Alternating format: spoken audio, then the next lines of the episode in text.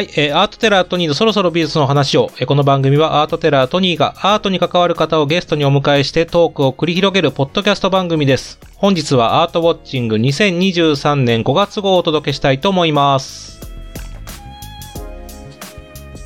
さあ、始まりました。リスナーさんのお便り紹介と面白かった美術展について話をするアートウォッチングの21回目です。えー今月も丸さんと一緒に美術について話をしていきたいと思います。よろしくお願いします。はい、お願いいたします。さあ、ということで、1ヶ月ぶりですが。うん。そうですね。うん。あの、トニーさん、大吉、はいはい大吉。前田さん、俺、ファミチキみたいに言わない大で。吉みたい兄さん、俺の兄さんをファミチキみたいに言わないで。あの、はいはい大吉さんのポッドキャストに出てたらしいです。そうなんですよ。あの、玉結びがね、おあの、うん終わって、大吉さんが番組をね、あの、ポッドキャストの番組を立ち上げたんですうんよ。うん。で、その番組の2回目のゲストとして呼んでいただいて。出演してきました。で、もう多分オンエアが両方とも前半後半出てんのかな。うんうん。なんかね、2時間ぐらい収録の時間があって、もうゆるゆるやるよ、うんみたいな。どういう玉結びは生放送、うん玉結びはほら生放送だけど、はいはいもうゆるゆるね、2時間やるよって言われて。で、内容としては、うんなんかあの、今ここっていうコーナーがなんか立ち上がって、それはい。がね、今なんであなたはこの場所にいるんですかみたいな。要するに、生い立ちを話すみたいな。話、あの、コーナーだったんだけど、はい。大吉さんの前の仕事がめっちゃ押しちゃってて、うん。で、30分ぐらい遅れて入ってこられて、で、その後、なんかもう、飛び出しで飛行機乗んなきゃいけないって言ってえ、ほぼ1時間しかなくって、で、もう、いきなり始めるよって言われて、もう番組始まった瞬間に、もうオンエア始まってる時に、あ、オンエアってか、あの、収録始まってる時に、うんうん。とにかくこのまま今回これ、ほぼもうノーカットでカンパケで出すからって言われたから、あ結果生放送みたいな感じ。収録だけど。そうそうそう。もうだから、編集もほぼないよって言われて、もうそっからマジかみたいな感じで。うん。で、前半の段階で、その、まあ、どうして芸人になったのかって話をして、うん。後半ではアートテラーになるまでの話をしましたけど、うん。もう、焦ってたよ、俺も。だからなんかその、収録じゃ、収録と聞きつつ生放送みたいなもんじゃんと思って、うん。そう、やりましたので、そのなんかあわあわした部分が聞けるんじゃないでしょうか。トーニーさんでもそんなことがあるんですね。いや、あとほら、大吉さんとだからね、なんか自分の番組だったらさ、うんなんか別に、まあ、いっかってなるけど、ほら、大吉さんの番組をこう、怪我しちゃいけないというか、失敗しちゃいけないって思ったら、もう、これはなかなかな戦いでしたけど。プレッシャーが。うん。プレッシャーと戦っていやいやお疲れ様でした。ちょっと、よければ皆さんも聞いてみてください。す。ぜひぜひ。まあ、話してる内容はね、このあの、そろそろ美術の話をの、1回目でもっとゆったり喋ってるから、うんあの、そこ聞いていてただければ多分いいと思います。この番組のリスナーさんは。ということです。はい、ということがありました。はい。さあ、ということで、お便りがはい、お便りのかな、今回も。はい。はい紹介いきましょう。ます。えーエピソード82、83のアーティスト今井俊介さんの回に反響がありました。お、早速あったわけですね。はいはい。ツイッターでの投稿をご紹介しますうん。あゆみさんからいただいています。美術館×ポッドキャストもっと増えてほしいな。ライブとかイベントとかのレポート、インタビュー的なものとかも、その場で深掘りしきれない部分を補ってくれて、より楽しい。昨日行ったばかりだったので、鮮明な記憶と当たりつつ、ポッドキャスト聞くのが心地よかった。ということです。ありがとうございます。ありがとうございます。うん確かに、今井さんの回、うん。まあ、楽しい収録でした。あの、丸さんとのね、姉妹番組の方は、もうアーティストさんがね、基本的にゲストはアーティストさんなので、はい。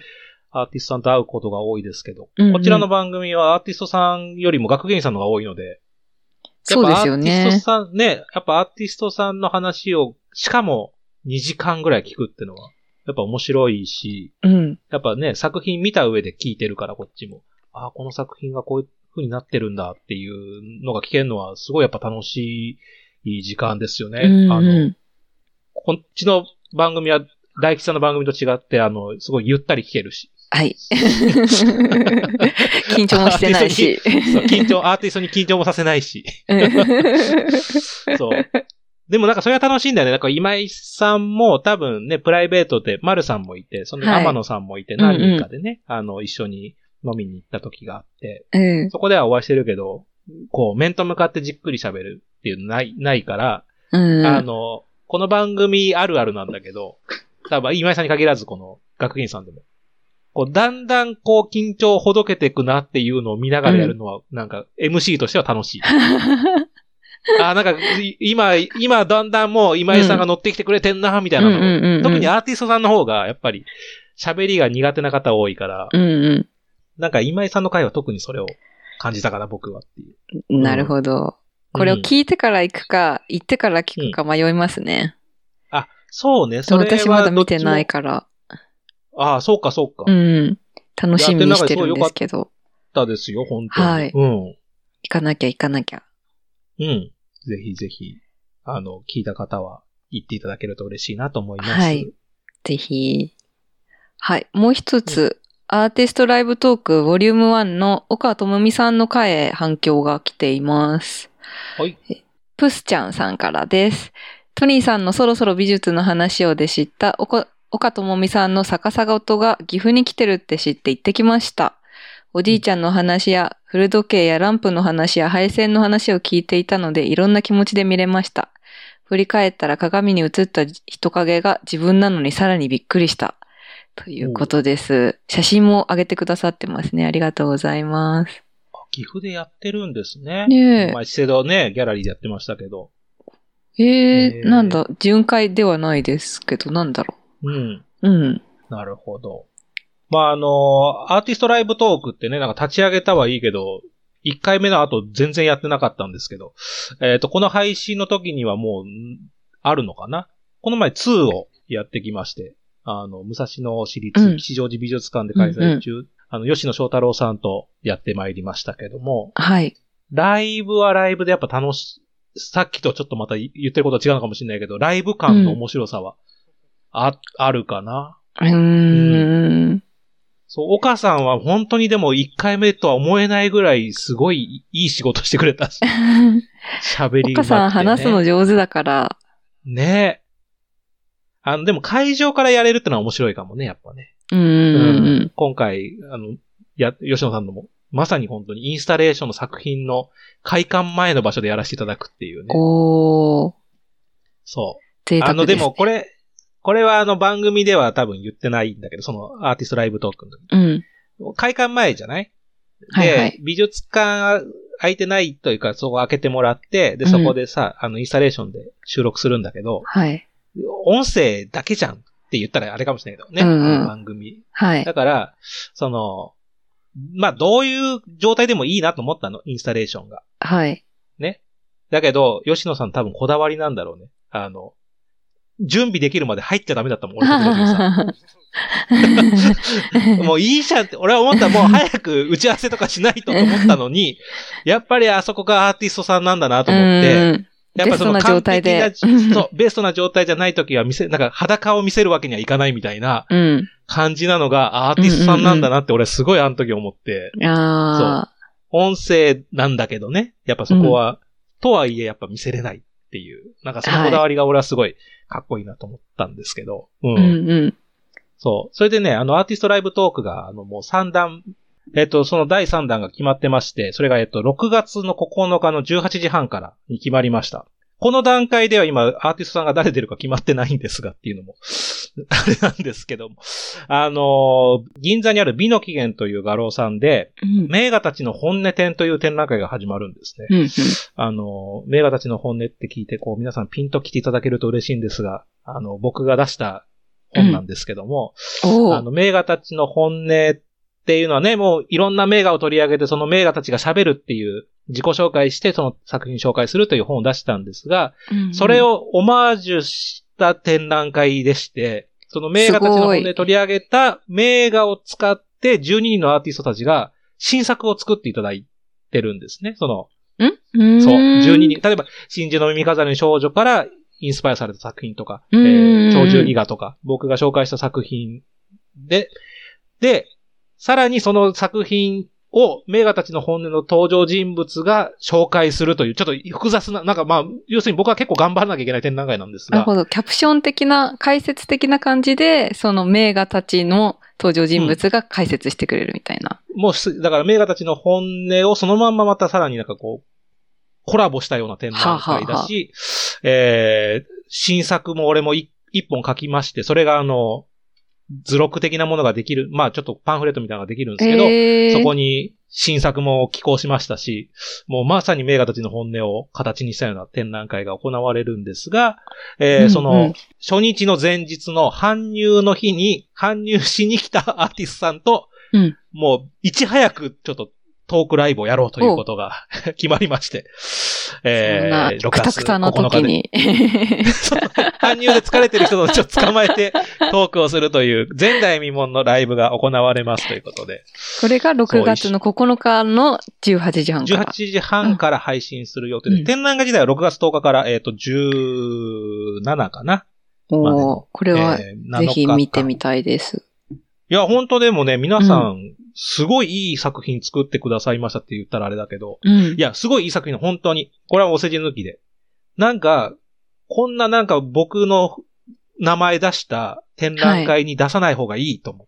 そんな、なんか、ここで本気を出さない方がいいと思うぐらいみんな本気を出してくださっててえー、え、これトニーさんがキュレーションというか作家さんも選んでるんですか？作家さんは画廊が選んでくださったんですけど、あの、皆さんなんか、名画たちの本でも読んでくださったりとか、はい。まあ一応僕がで、僕のっていうのを分かった上で、あの。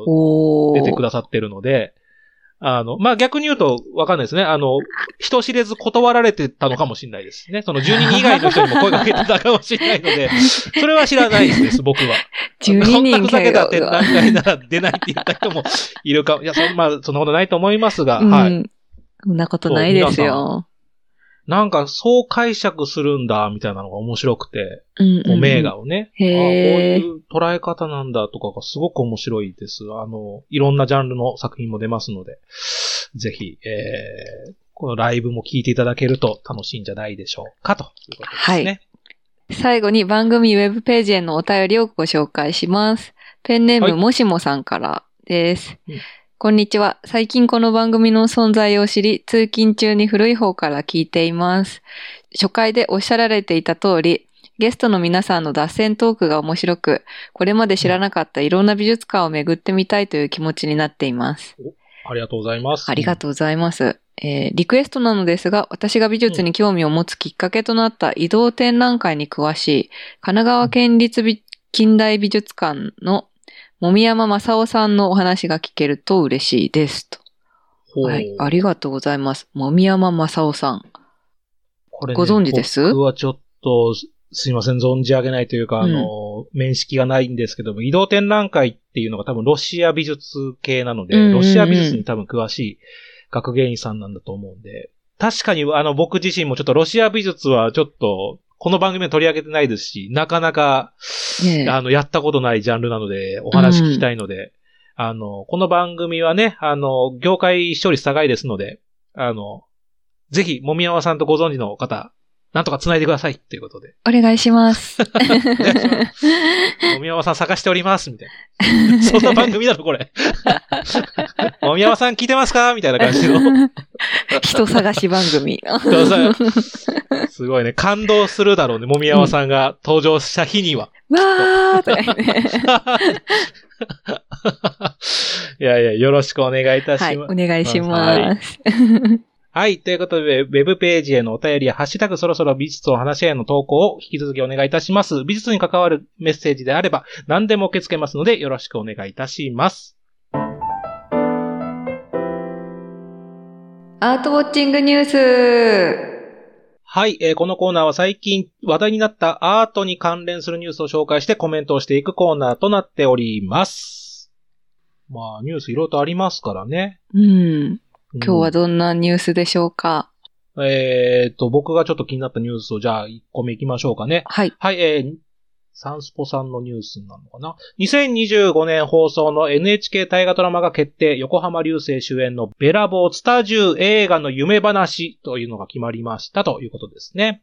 はい、えー、2025年に放送する大河ドラマが浮世絵師の北川歌丸や東州祭写楽、葛飾国際らを世に送り出した江戸のメディア王、津田屋十三郎の波乱万丈の紹介を描く、えー、ベラボー、えー、津田十映画の、えー夢話に決まりました。脚本家の森下恵子さんは、合戦もない、もちろん天下も取らないし、非業の死を遂げるわけでもない、畳の上で活気で死ぬ本屋のおっちゃんの人生を2時間ではなく50時間でやれるのか、悩みましたが、でも面白いから大丈夫、コメントしているということでございます。これは楽しみですね。うん。ああの、映画北斎で、うん。あれですね、あの、外国人に見えた安倍博さんがやってた役の。そうだね。そうだね。確かにこの番組、アートウォッチングのどっ何回かで、多分その話したじゃん。うん多分奥さん で、安しましたね倍博士はないよ、みたいな話をしてさそ、あの、うんちょっとテルマエロマンに見えたよ、みたいな話したけど、うん。じゃあじゃあ別に俺ファン、ファンだし、というかすごい好きだけど、うんうん。横浜流星でもない気がするって言ったらすごい失礼だけど、その、あかっ横浜こよすぎるもん。流星さんが？ツタヤなの？そうだよえ？かっこよすぎるよ。ちょっと違思まあ。ちょっと違うよとか言って。なんか、ツタヤジュ うん。そう。だから、ツタヤ十三郎の、まあ、若い時からやるんだろうけど、若い時から。かっこよすぎないっすか？みたいな。美男子だったんですかね。いや、でもわかん、それはわかんないもんね。見たことないからうん、なんとも言えないけど、ううんんいろんなイメージがつく。これはでも、よくやるなというか、すごいとこついたよねっていう。ですね。うん。確かねに、50時間何やるんだろうって確かに思うけど。北斎でもなく。うんいや、でも、やっぱり、まあ見どころはあれだよね。写楽は誰なんだっていう、この。浮世絵界最大のミステリーを、どう描くのかというかね。そうですね。横浜流星さん、写楽っぽくないですか、写楽とかの方が似合いそう。どういうこと？あ、なこれさ、わかんないけど、わかんないけど、うん。これ2年後にこれが放送されるわけじゃない？うん。で、多分これ結構今の写楽の誰なんだってのは結構重要な、多分もう2年後みんな考察してるけど、結果、横浜流星が、だから、本人でした説だったら、こう、丸さんが予言者みたくなるよね。写楽のが横浜流星っぽいから、みたいなことで、実は本人が自作自演だっみたいな。た。そうそうそうそう。可能性はなくはない。まあまあ、あー 2, 年後楽しみですね、それ。まあないでしょうけども。でも誰が歌丸とかね、だから北斎とかやるんだろうとかも含めて、こう、ねなんだろう。楽しキャスティンみグ。楽しみだよね、こっからもね。うん。楽しみ。そう、だから来年2024年がね、あの、源氏物語をやるので、2年連続で、こう、合戦もないし、こう、文化系大河ドラマが2年連続で続くっていうの。ええー、それなら見ようかな。うん。あ、見たことはどうなの？大河ドラマ自体は。ちゃんと見たことないです。これまでは、もう、うん。長い歴史の中で？うん。ない。あ、そうなんあ、だ。1話とかは見たことありますよ。うん全あの、全全編通しては部最後までないです。うん。おじゃあこれはちょっといけるかもしれないですね、ベラボーは。はい。お母さんに録画を頼みます。いや、それは知らん。それはどういう見方でもいいけど、別に知らんけど、お母さんに頼むのか、どうなのか、自分で見るのか、はいはいリアルタイムで見るのか、いろいろとあると思いますけど、そうですね。とにかく見ていただければと思います。ははい。さあ、もう一つ言いましょうか。はい、えー、壁にテープで貼った芸術作品のバナナ、学生が食べる空腹だったから。えー、これはね、えーマイアミで開催されたアートフェアで壁にテープで貼られたバナナが12万ドル、まあ、日本円にして約1300万円で売れたというニュースが、まあ、以前話題になりました。うん、うん。で、その作品がですね、リウム美術館に展示されてた時に、これ4月27日の話なんですが、えーそのソウル国立大学で美術を学ぶ男子学生が、えー壁からそのバナナを剥がすとそのまま平らげてしまったと。学生は美術館に対し空腹だったので食べたと話したということですね。で、これに対してですね、そのアーティストのカテランさん、マウリッツォ・カテランは、えーまあ、バナナを定期的に買い、えー交換される予定だったと述べ、学生の行動は芸術的なパフォーマンスだと受け止めたということでございます。ということで、まあ、音がめはなかったそうなんですね。はい。というニュースだそうです。うさあ、マルさんどう思われましたか？このニュース。これちょっと笑っちゃったんですけど。うんでも、あの、確かに、あの、アートの一部ではあるんじゃないですか。こういうことが起こるのもね、バナナだから。バナナだからってどういう？あバナナ貼ってあるってことは食べる人がいうんまあいろんな見方があるでしょうけど、鑑賞するだけじゃないアートなのかなって思ったうんから、そんなに音画面はなくてもいいんじゃないかな。どうですか？まあそうかな。まあ、この理由がね、空腹だったからっていうのがちょっとあれですけど。まあでも美術を学ぶ学生だから、多分、うんそれは空腹だった、本当にお腹が空いたわけじゃないと思うんだよ。うん。ですよね。これも含めてパフォーマンスってことなんだと思うんだけど、うん。んどうだ俺はですけど、まあ、いや、一番最初に思ったのは、まあうん僕がそもそもバナナが食べれないというか、バナナ嫌いなので、僕はバナナを食べないんでっていうのはちょっと一旦置いとくんですけど、あの、とはいえ僕がバナナ食べる人間だったとしても、その壁に貼ってあるバナナを躊躇なく食べれるのはすごいなとは思います。その単純にね、その、何日壁にかかっ、結局これ 2、3日で、あの、変えてたっていうのが、その、分かったからいいけど、そのニュースでね、うん。何日前のバナナなのなのかとか、あその、そこの子のその、そのさ、それすごくないですか？その、マイアミで落とされた時のバナナだったらとか、いろいろ躊躇しそそうな気がするの、クズだったら。バナナだいそれをただんだん黒くなってくるから、真っ黒じゃなければ食べれるんじゃないですか？そうか、それで食べたの。まあでもなんか、ほのぼのとした着地点で良かったなと思いました。僕の中ではというか、その、ほら、言ったらは、1年前は、だってその、トマトソースかけてるのが話題になってたんじゃない？それに、それと比接着剤べた、とからね。接着剤と。まあだから、そ、それいうのとは全然別のものだと思います、これは。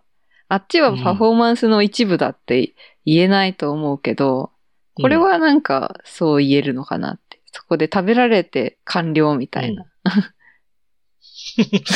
まあ食べることがゴールなのかわからないけどね。わかんないけどまあそういうこんとも一つあるのかなって。まあね、だからなんかタイトルがコメディアンっていうタイトルなんだよね、確かこの作品が。だからこれはでもまあなんかその大喜利としては、このはいバナナ、えー壁から剥がして食べたっていうのは大喜利として成立してると思うんですよ、確かに僕も。二、人目からがむずくなってくよねって気がする。うん。そう。でしかも壁に、あの、食べた皮戻してるんですもんね。そうそうそう戻すのが正解だったのかどうかはちょっとわかんない。いや、これでも戻すとこまでがなんか、やっぱこれ正解じゃないなんか剥がしちゃったらあれだから、食べかけたっていうところ、食べ、なんかこの皮を戻したところは、うん。なんか大喜利として成立してるし、あとこの彼、その何君かわからないですけど、うん大喜利としては本当一番スタンダードなボケをしてくれたから、うん。二人目につなぎやすいボケではあるよね。なんかその、むっちゃくちゃなことすると、うん。二人目続きづらいけど、えちょっだからとどんなことされ、してくれるのか楽しみ。そうそう、二人目から、二回目からのその、このなんだろう、ハードルが上がったぞっていうところが、うん。やっぱ気になるよね。見たいよね。うんトニーさんだったらどうする？どうします？え、バナナがあって、そこあ、れをそう、食べれないけど。まあまあ、でもいやいや、まあでも大喜利として考えた時でしょ？はい。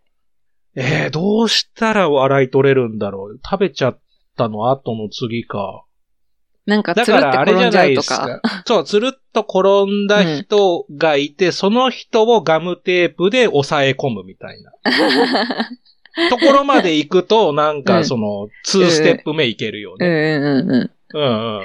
確かそに確かに。こ、それだと思いますね。なんか2回目は。うんうん。わかんないけど、なんか、この、だから、そういう意味でこのニュースの中では、この、これはほら、これまでこの作品議論があったじゃん。結構その、これがアートなのかどうなのかっうんうん。ていう議論じゃなくて、このバナナ大喜利に変わってしまったことが、なんかちょっと次のフェーズに行ったことが、俺はこのニュースとして興味深いところ。興味深いですね。うん面白い。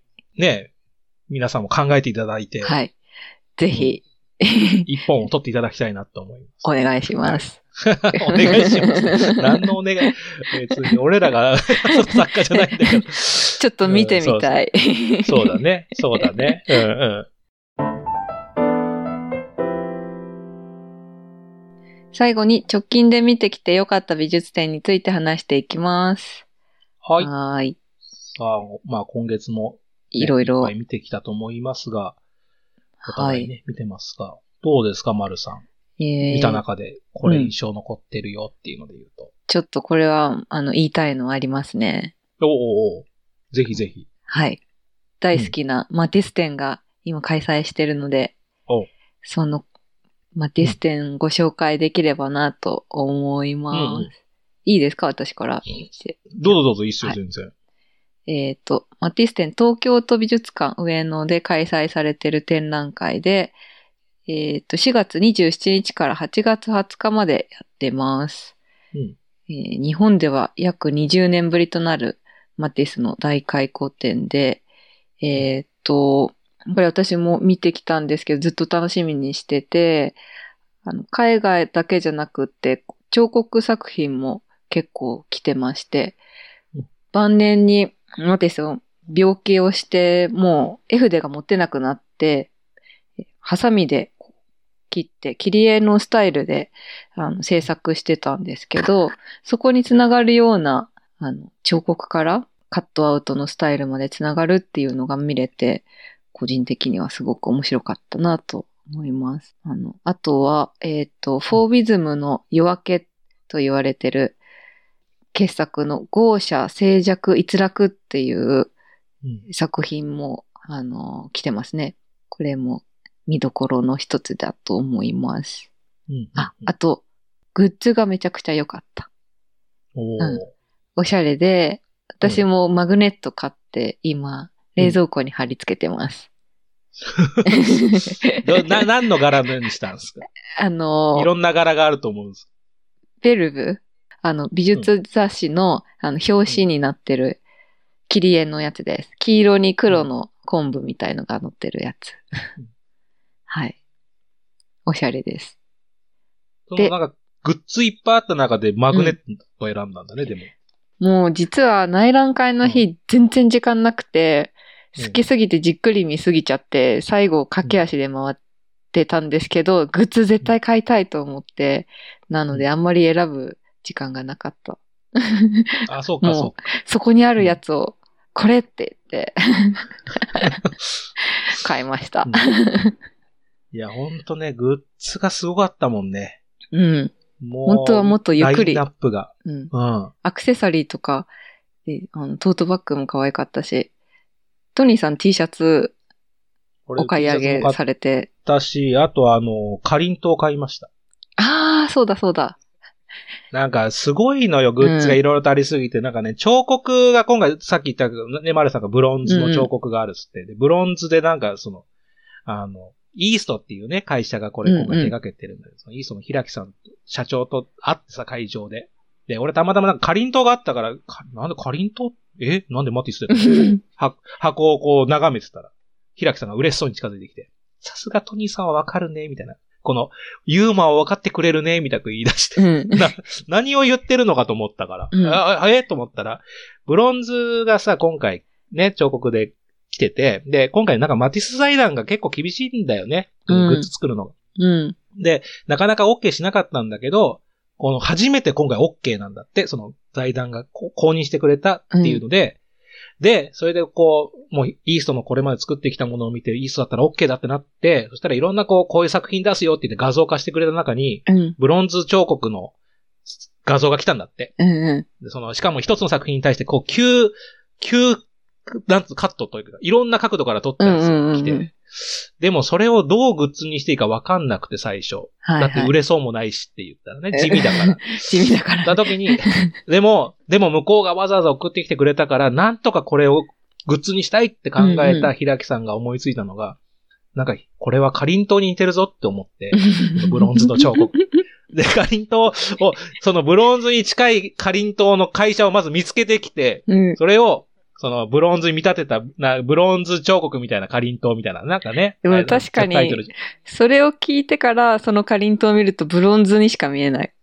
見えないんだよね。ほんとさ、よくできててさ、ラフのね、あの、作品なんですよね。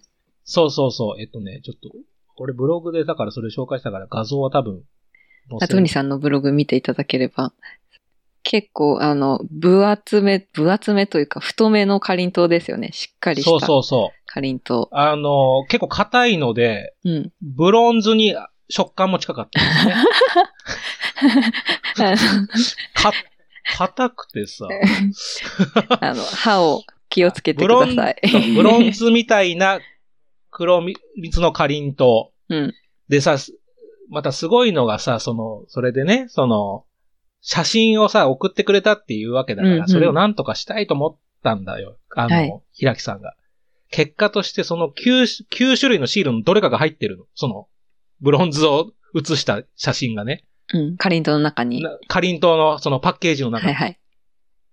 どれでもいいよって思う。俺はね、そのなんか 別に仮面ライダーカードのようになんか全部集めたいとかなんないから、別に相当なね、あの、マティスのブロンズファンは、全部コンプリートしたいって なるのか？どこにいるんだよ、マティスのブロンズファンと思ったけど、でも、そういうとこがやっぱりその、かい面白さだよね、平木さんが作うんうんうんるという。だから、そこをこう見てたらね、トニーさん面白いな、面白いの分かってくれてありがとうって言われたら、それは買わざるを得ないよねと思って買っちゃいましたけど。うん。まあでも、硬かったけど味は美味しかったのでね。あただ、これは本当にグッズのい、本当に一部でもうめちゃくちゃいろんなグッズがあるのでめちゃめちゃあります。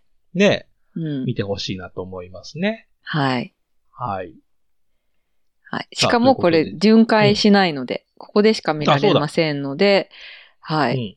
ぜひ8月お出20日までかけく。ださい。はい。しばらくやってます。はい。じゃあ、トニーさん。おはいはい。僕はですね、まあ、いろいろと見たんですけど、じゃあ、どうしようかな。えっ、と、世田谷美術館で開催中の麻生三郎展、三軒茶屋の頃、そしてベンシャーンという展覧会が、えー今か始まってまして、6月18日まで開催されています。あのーこれはちょっと学園さんとか美術館の方が聞いてたらあれかもしれないんですけども、えーっとですね。あの、まあ、僕は麻生三郎がすごい好きで、好き、すごい、まあ、す、ちょっと言い方変えよう。もう一回、まあ、うんすごい好きではなかった。そうまあ、僕 まあまはあ好き麻生三郎、はい。まあまあ好きなぐらいだ。ちょっと今持っちゃったなと思う。まあいいか。それも含めてうんオンエア載せてもいいや。うんそれで行ったの、世田谷美術館にね。たら、この展覧会か、あんまり人来てないんですよってすごいこう、美術館の方たちが悲しそうだったの、なんか。うんい。やいや、面白い。僕好きなんですよ。これは好きなの本当だから。で、まあどういう人かっていうと、戦中から戦後にかけて活躍した洋画家で、で、あの、奈良義友さんの恩師に当たる人なんですよ。この麻生三郎っていう人がね。で、その人の展覧会なんだけど、その、あんまり入ってないみたいなこと言ってたんだけど、俺はすごい楽しかったのね。面白かったの。うんで、あの、麻生三郎って池袋モンパルナスって、この番組だとあの、板橋区立美術館の弘中さんの回でそういう話が出たんですけど、まあ池袋に昔こう芸術家村があって、でそれを総称して池袋モンパルナスって呼んでたんですよ。その中の画家の一人なんですよ、麻生うん。だからそのい、大体池袋モンパルナステの時に、そのメンバーの一人で紹介されることが多いんだけど、で、実はね、その豊島区、このエリアに住んでたのが10年間なかったのかな。で、35歳から59歳にかけては、あの、三軒茶屋に住んでたんです。だから世田谷区歴が実は長い人だった。うんだから、世田谷区立美術館で開催されてるんだけど、この三軒茶屋時代をフューチャーした展覧会で、三軒茶屋の頃に書かれた油彩や素描など110点を紹介するという展覧会なんですね。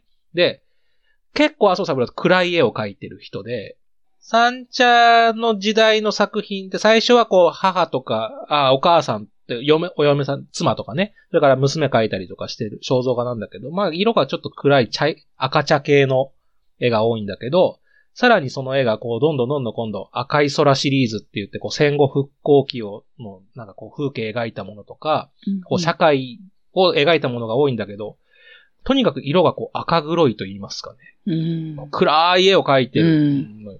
それが多分どうも映えないんじゃないかっていうのがちょっとこう、学園さんたちは、美術館の人たちはうん今、ちょっと暗かっ、さい最後まで暗いの。その、展覧会最後までずっと似たような感じの画風で、俺はそれがすごい好きなんだけど、個人的にはね。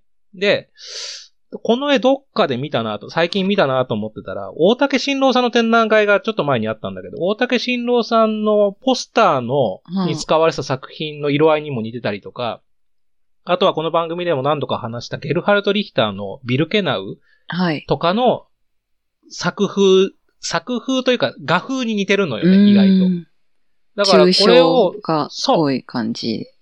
本人は抽象画として書いてないんだけど、うん色合いとか、なんか雰囲気、タッチはすごくその、大竹新郎さんとかリヒターっぽくって、なんか逆にこんなの戦後に書いてたんだと思うと、なんかい一周回って新しい感じがして、うん。だから、なんか、その、麻生三郎という名前だけ聞いたら、なんかもう戦後の人って聞いて、なんかこう、古臭いを書く人ってなんかみんな、もしかしたら字面で思っちゃってるのかもしんないけど、うん。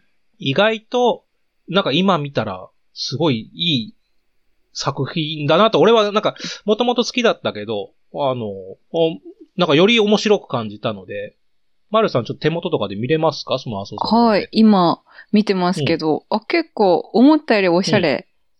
思ったよりそうでしょ？おしゃれ。いいでしょ？そうそういいでしょ？うん。見てみたいですね。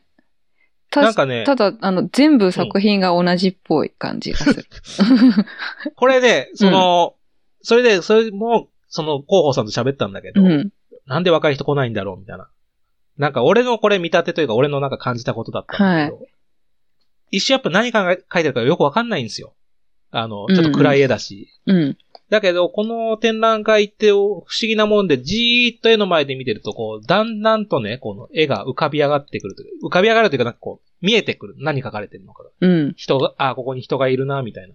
なんかあの、マジックアイみたいな感じ。あの 3D のなんかこう、こう見てるとこう、ぼーっと絵が浮かんでくるみたいな感じで。ありましたね、で昔そういう。あ。あんな感じなのよ、なんとなく。で、時間かかんないとそれが浮かび上がってこないから、こうなんかほら、今って何でも時短、時短なんでしょ、なんかあの、倍速視聴とかの話を。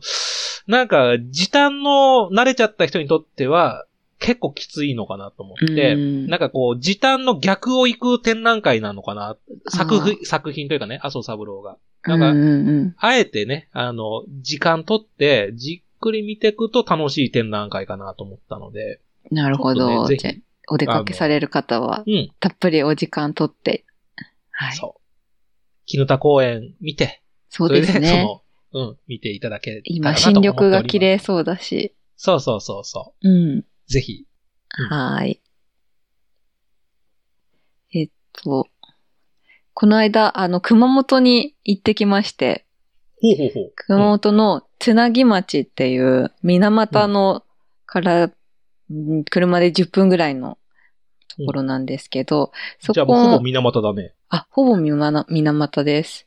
で えっと、そこに、車で10分で、うんうん。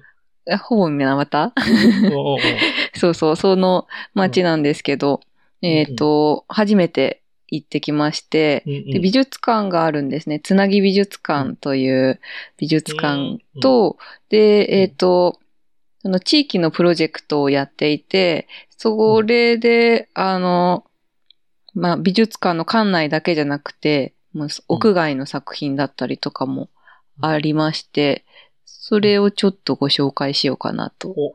思います。えっ、と、一つ目は、え西野達さんの達仏という作品で、達仏。はい。達さんの達に仏。うんなんですけおーそのど、仏ね。うんうん。はい。これは、あの、森の中の木の枝が、えー彫られていて、仏様になってる。ちょっと言葉だとわからないかもしれないんですけど、で、いろんな木から仏様がニョキニョキ、ニョキニョキ、ニョキニョキみたいな感じあれねで、枝の先っぽを削って、掘ってえーってことか。先だったりとか、うん幹のところだ、幹からこう枝分かれしてる部分？だから、うん幹からニョキッと、こう、仏様が出てたりとか、いろ普んな、通は仏様は木材を使って、はい。その、それから仏を作るけども、その木、木そそのものの一部を使ってってことだ。そうなんです。木そのもので、その木はまだ生きてまして、あのうんうん、今も葉っぱが生えてるんですけど、うんうん。そうそう、その、そこに、へーあの、掘られ、掘られて、金色に塗られた仏様がうんたくさんいるという、インスタレーション作品なんですが、おすごくね面白いです。これもまた、あの、私のインスタに写真をあげようと思うので、どんなもんじゃと見たい方はぜひ、あ。どんなもんじゃ、ご覧ください。どういうノリの、どういうものなのかだけど、どんなもんじゃ、みたいな感じの。ノリで見るはい。の。いや、わかんないかなと思って、うんせ確かに説明だと。はい。で、えっと、そのすぐ隣に、えー石がゴロゴロ転がってる、うんまあ、お庭があるんですけども、それが柳幸則さんの赤霊の森という作品です。うんえーこれ、あの、まあ、石の間をこう歩いていくと、なんか音がするんですよ。人の喋り声がしていて、んなんか聞こえるって言って見てたら、石がこうパカッと割れてるんですけど、その隙間から音が聞こえてきてて、ほうほうほう。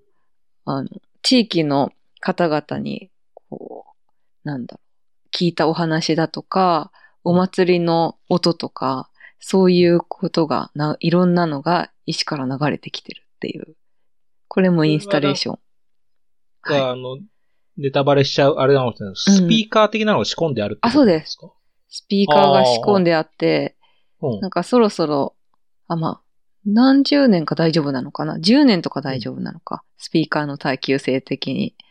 うー。うん。んいや、もう、外観から見えないんだ。そのスピーカーがある。見えないです。普通の石だと思ってたから、え、なんか音するみたいな感じで、ちょっとホラー現象かと一瞬思ったんですけど、え、え、みたいな感じで。で、こう、う音が、する石としない石があるんで、うんうんううん。ん。あのいろいろ聞いてみていただけると。これはつなぎ美術館の作品になるんです。つなぎ美術館のプロジェクトの、つなぎ美術館20周年を記念して、えー2019年に始まった柳幸則つなぎプロジェクトのこの、あのは、あ作品らしいです。つなぎ美術館自体はそういう現代アートの美術館って感じなの？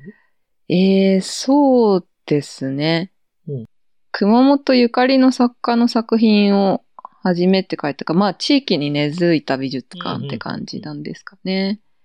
はいい。でも結構面白い現代アーティストとかと、その、プロジェクトをやっていて、私が行った時は、あの、滞在制作されていた作家さんがちょうどいらっしゃって、うんうんみんなでつなぎ町にあるもの、生き物とか、まあお魚とか果物とかを来場者が書いて、それをあの大きい山とか、その作家さんが書いたマップに貼っていくっていうワークショップやってまして、参加してきました。うんはい。大平ゆかりさんっていうアーティストですね。まあ、地域おこし協力隊、協力隊に、あの、来てたらしい。そんなところで、で、あの、で、柳幸則さんのもう一つの作品がありまして、それが、えっ、と、入魂の宿という作品で、泊まれるアート作品になってます。へえ。はい。これは廃校となった旧赤崎小学校のスイミングプールと更衣室とか、まあそれ辺を使っているものなんですけど、プールの、なんて言うんだろうな、下の方まで潜れて、うん。えー熊本ゆかりの文筆家の石牟礼美智子さんの文学作品からインスパイアされたの作品で、えっ、と、まあ没入型というか、うんなものになってますね。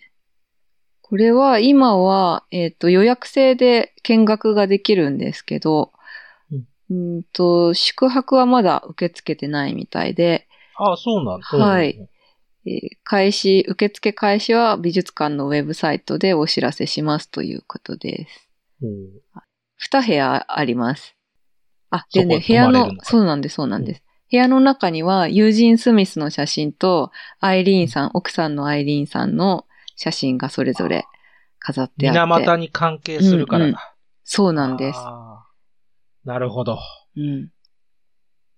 そうなんですよ。泊まってみたい。ああ、いいですね、それうんでもお酒飲んじゃダメだそうです。は。あ、そうなんだ。何かあるとまずいから。ああ、そっか、そっか。うん。アート作品なんでね。なるほどね。うん。そうそう。そうか。という楽しい場所があります。皆さんぜひ、つなぎ町へ。確かに。いいですね。いや、実はだけど、うん俺もちょっと仕事で広島にこの前行った時に、うんうえっ、とね、アートベース桃島っていう島に行ったんですよ。瀬戸内海にある島。ここも柳さんがん。うーん。プロデュースしてる島で、もうほぼ全部。部柳さんプロデュースみたいな。いえ、なんか豚とでそこいるとこですか？や、豚？豚はいなかった。あ、豚いない。豚いない。聞くだけ聞くけど、柳さんの作品で豚って何、な、あその、なのん、か、なんかいろいろとアート、これがあるとかだけど、なんか一発目にぶ豚、な、何が正解なのかがちょっとよくわ、桃島で豚でいるのかなって思ってた。なんかえ、、豚飼ってるみたいな。豚飼ってるの、豚飼ってるというか、そう、はい、うんのかなって思ってました。ヤギは飼ってました。ああ。惜しかった。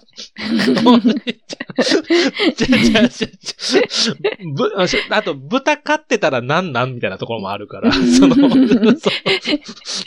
豚でおなじみの島でもないしですけど、じゃあ、じゃあ、それでね、いろんな施設があったの。なんか、はい、うんうんそれこそ廃校を使った、その、アートスペースもあったんだけど、はい。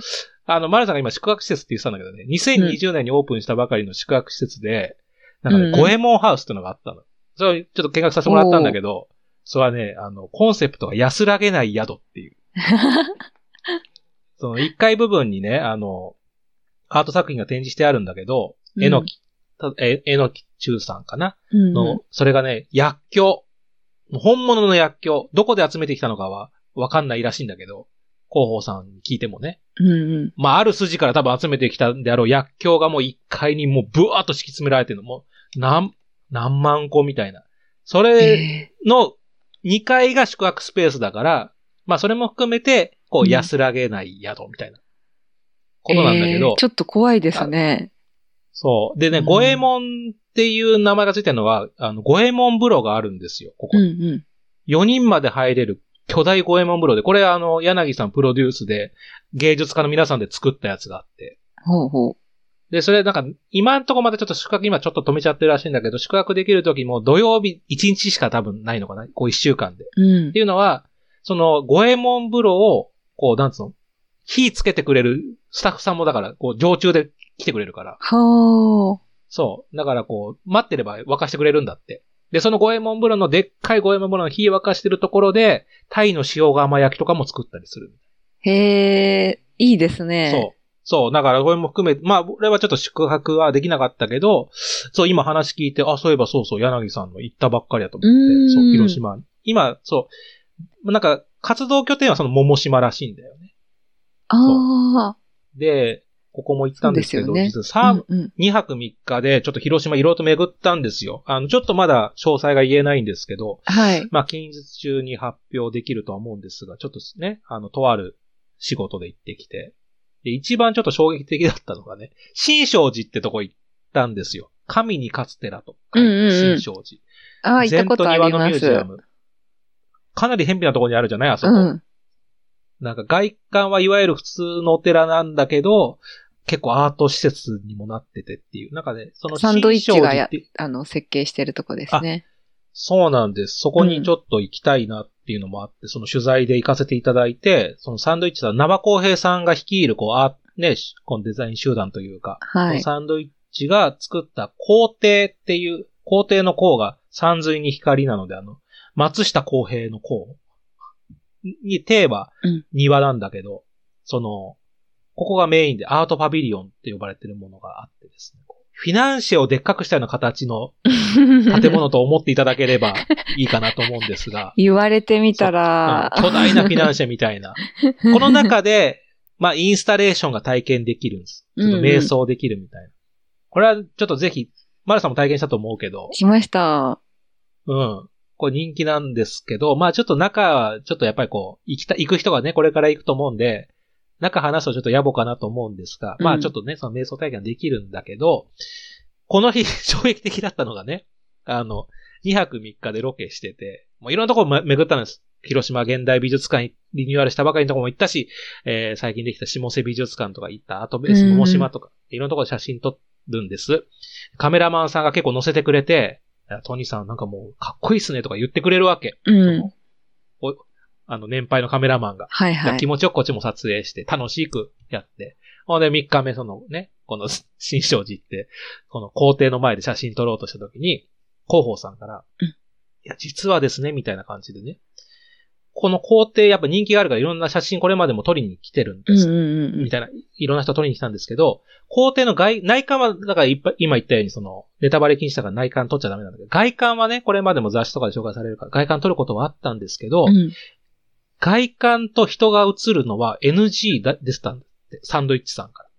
やっぱそのうん、皇帝のこの建物ね、その初めて建てられた建物で、そう、イメージを大事にしたいのもあるんだろうから、うんだから今まで芸能人の方とか、そういうアイドルとかが、なんか雑誌の取材で、その前で写真撮りたいって言っても、それ NG にしてたんですけどって言って、へーって聞いてたの、俺ら。うん。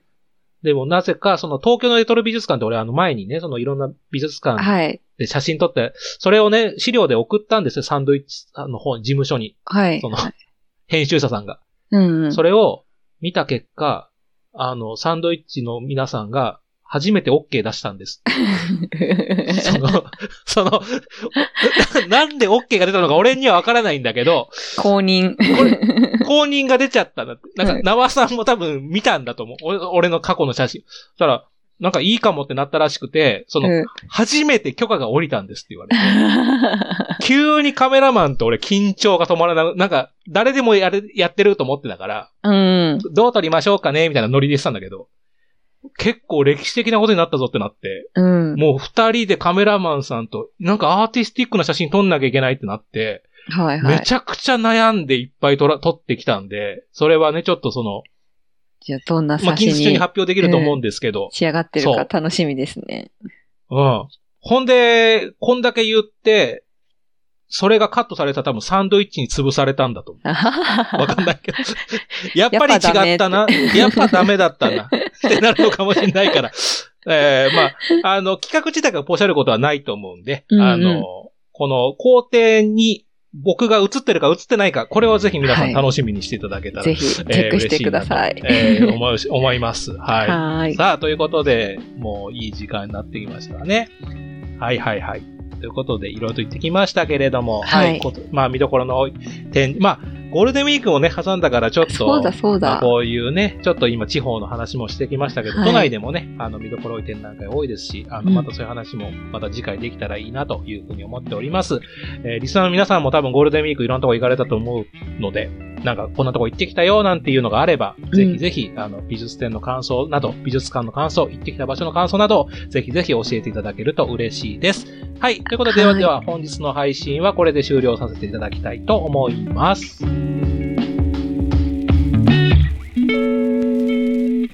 この番組は不定期配信です。各種ポッドキャストサービスでのフォロー、購読をお願いします。